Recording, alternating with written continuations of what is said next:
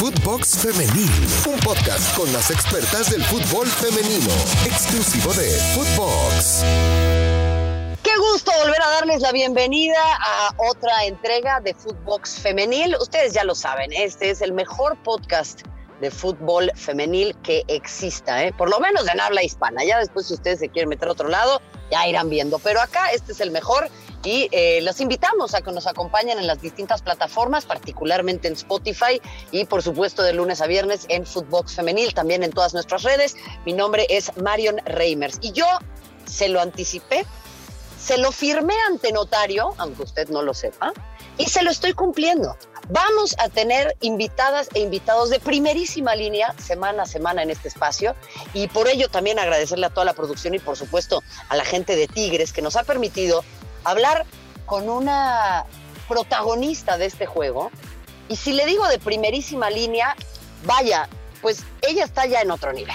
Mi queridísima Katy Martínez, qué gusto saludarte, querida, ¿cómo estás?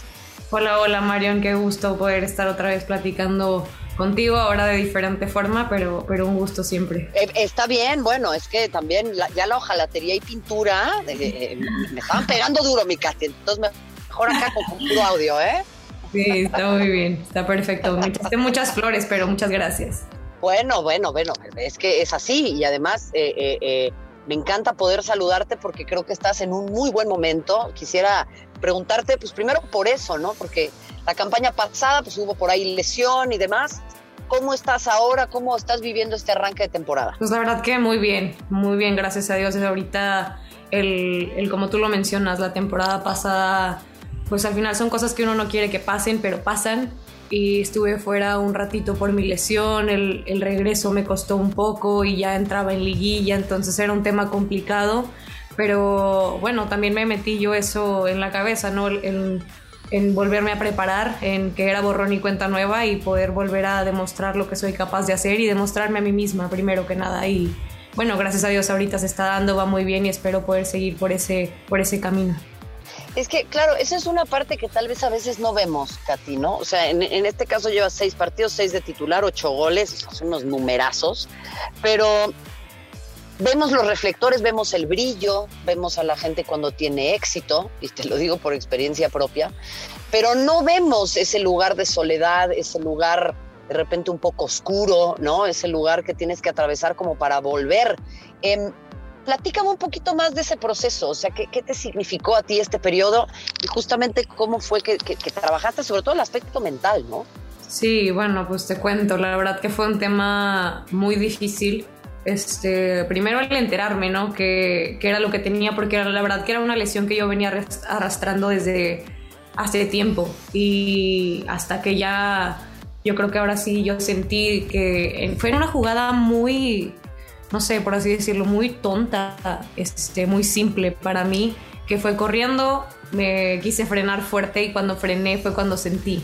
Y aún así terminé el partido, terminé todo, que fue el partido contra Toluca. Y algo que me gustaría aclarar, mucha gente creyó que fue cuando me cayó la portera encima.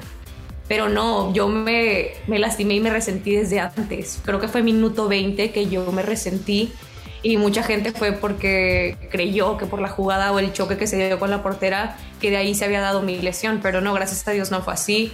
Este, fue de otra forma, fui yo sola y, era algo que ya arrastraba desde hace tiempo, pero bueno, te cuento, fueron momentos difíciles el, el recibir la noticia de, de, cuánto tiempo iba a estar fuera, de cómo iba a ser mi rehabilitación, pero creo que algo que en lo que he crecido y me siento muy fuerte también fue en cambiar ese chip de volada de, fue, ok, tal vez no voy a jugar, me dolió muchísimo el saberlo y el enterarme, pero fue ok, ¿qué otras áreas de oportunidad tengo para mejorar, para crecer como futbolista y regresar mejor, que no me costara tanto ese regreso.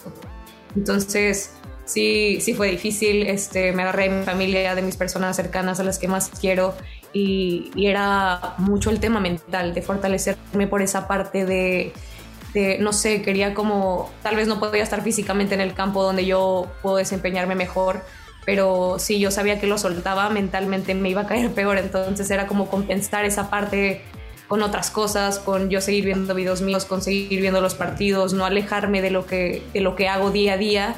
De hecho, iba a todos los entrenamientos, todas las mañanas me veías ahí aunque no pudiera entrenar y ya de ahí me pasaba terapia y a lo que me tocaba hacer ese día. Entonces, no me alejé en ningún ningún minuto para, para yo tampoco perderme tanto de eso, de ese feeling que se siente estar dentro del campo, de, de cómo es ahora sí que, que jugar. Hijo, qué, qué, importante lo que dices, Katy, y tal vez tú no lo, no lo alcanzas a percibir, pero quienes estamos afuera sí. Y lo vi ahora en los Olímpicos, ¿no? O sea, la vulnerabilidad en el éxito, lo vimos con Simon Biles, ¿no? O sea, el decir, a ver, no somos máquinas, o sea, también la pasamos mal y, y, tengo que ver videos míos y qué bonito esto que nos cuentas de que ibas a los entrenamientos sabiendo que no podías estar y, y, para acompañar al grupo también, ¿no? Yo creo que se les ayudó mucho en la recta final. Sí, claro, y yo sabía que el regresar iba a ser difícil. A mí me dieron un periodo de tiempo para regresar y, me mentalicé a eso y me mentalicé a que si podía hacerlo antes lo iba a hacer, pero que no me iba a tomar ninguna presión, ninguna prisa, sino que era recuperarme primero, recuperar mi salud para ahora sí volver a ser la Katy que quiero, que quiero ser dentro del campo, pero iba más por esa parte, ¿no? Que de verdad sí hay muchas cosas detrás, que sí hay momentos muy difíciles que mucha gente no se da cuenta y no que pues sean culpables por eso, sino que al final los reflectores no van ahí, sino van al juego eh, una vez por semana, entonces es difícil que vean todo lo que hay detrás eh, semana a semana, entonces sí fue fue complicado, fue difícil, pero creo que crecí mucho y maduré mucho en ese aspecto de, darle esa importancia que también tiene la parte mental en el juego. No, y sabes qué, me, encanta escucharlo y por eso también en este espacio queremos abrir esa clase de historias para que la gente también lo, sepa. Em, pensando en, motivaciones individuales y, en todo esto que nos platicas, ¿Pensabas también o piensas ahora en, esa marca de los 100 goles, Katy? Platícanos ahora de, lo que brilla, de los reflectores. La verdad que pues lo escucho en todas partes, pero no es mi enfoque principal y nunca lo ha sido. Yo creo que sí quiero ser eh, la delantera más contundente que pueda ser y siempre quiero seguir aprendiendo y seguir creciendo. Eso está muy en mí pero no son carreritas, también me van y me comparan con otras personas, no son carreras, al final yo aporto lo que pueda para mi equipo y si son goles o son asistencias, las voy a tomar igual. Este, gracias a Dios llevo 91 goles, este, que podré decirlo fácil, pero que era algo que hace cuatro años no podíamos ver posible.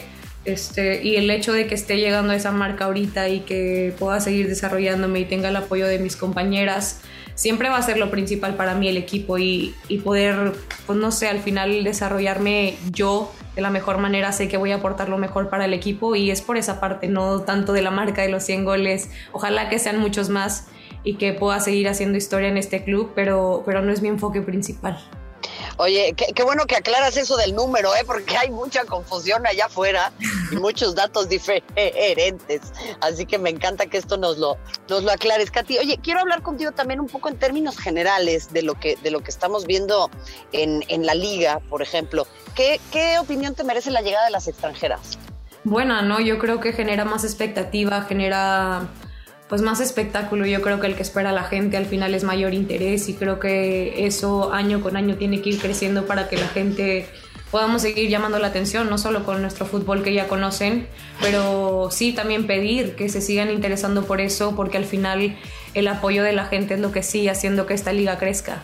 No solo es el apoyo de los clubes hacia los equipos, hay muchas cosas, pero creo que lo principal y lo que ahorita viene más fuerte es lo que la gente pueda mover detrás y, fuera de.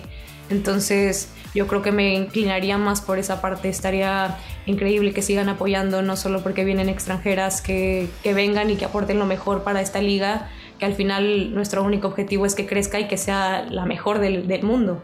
Y, y, qué importante es eso también para nutrir a nivel de selecciones, porque yo quiero seguir hablando contigo de lo que tiene que ver a nivel internacional. Footbox Femenil, podcast exclusivo de Footbox.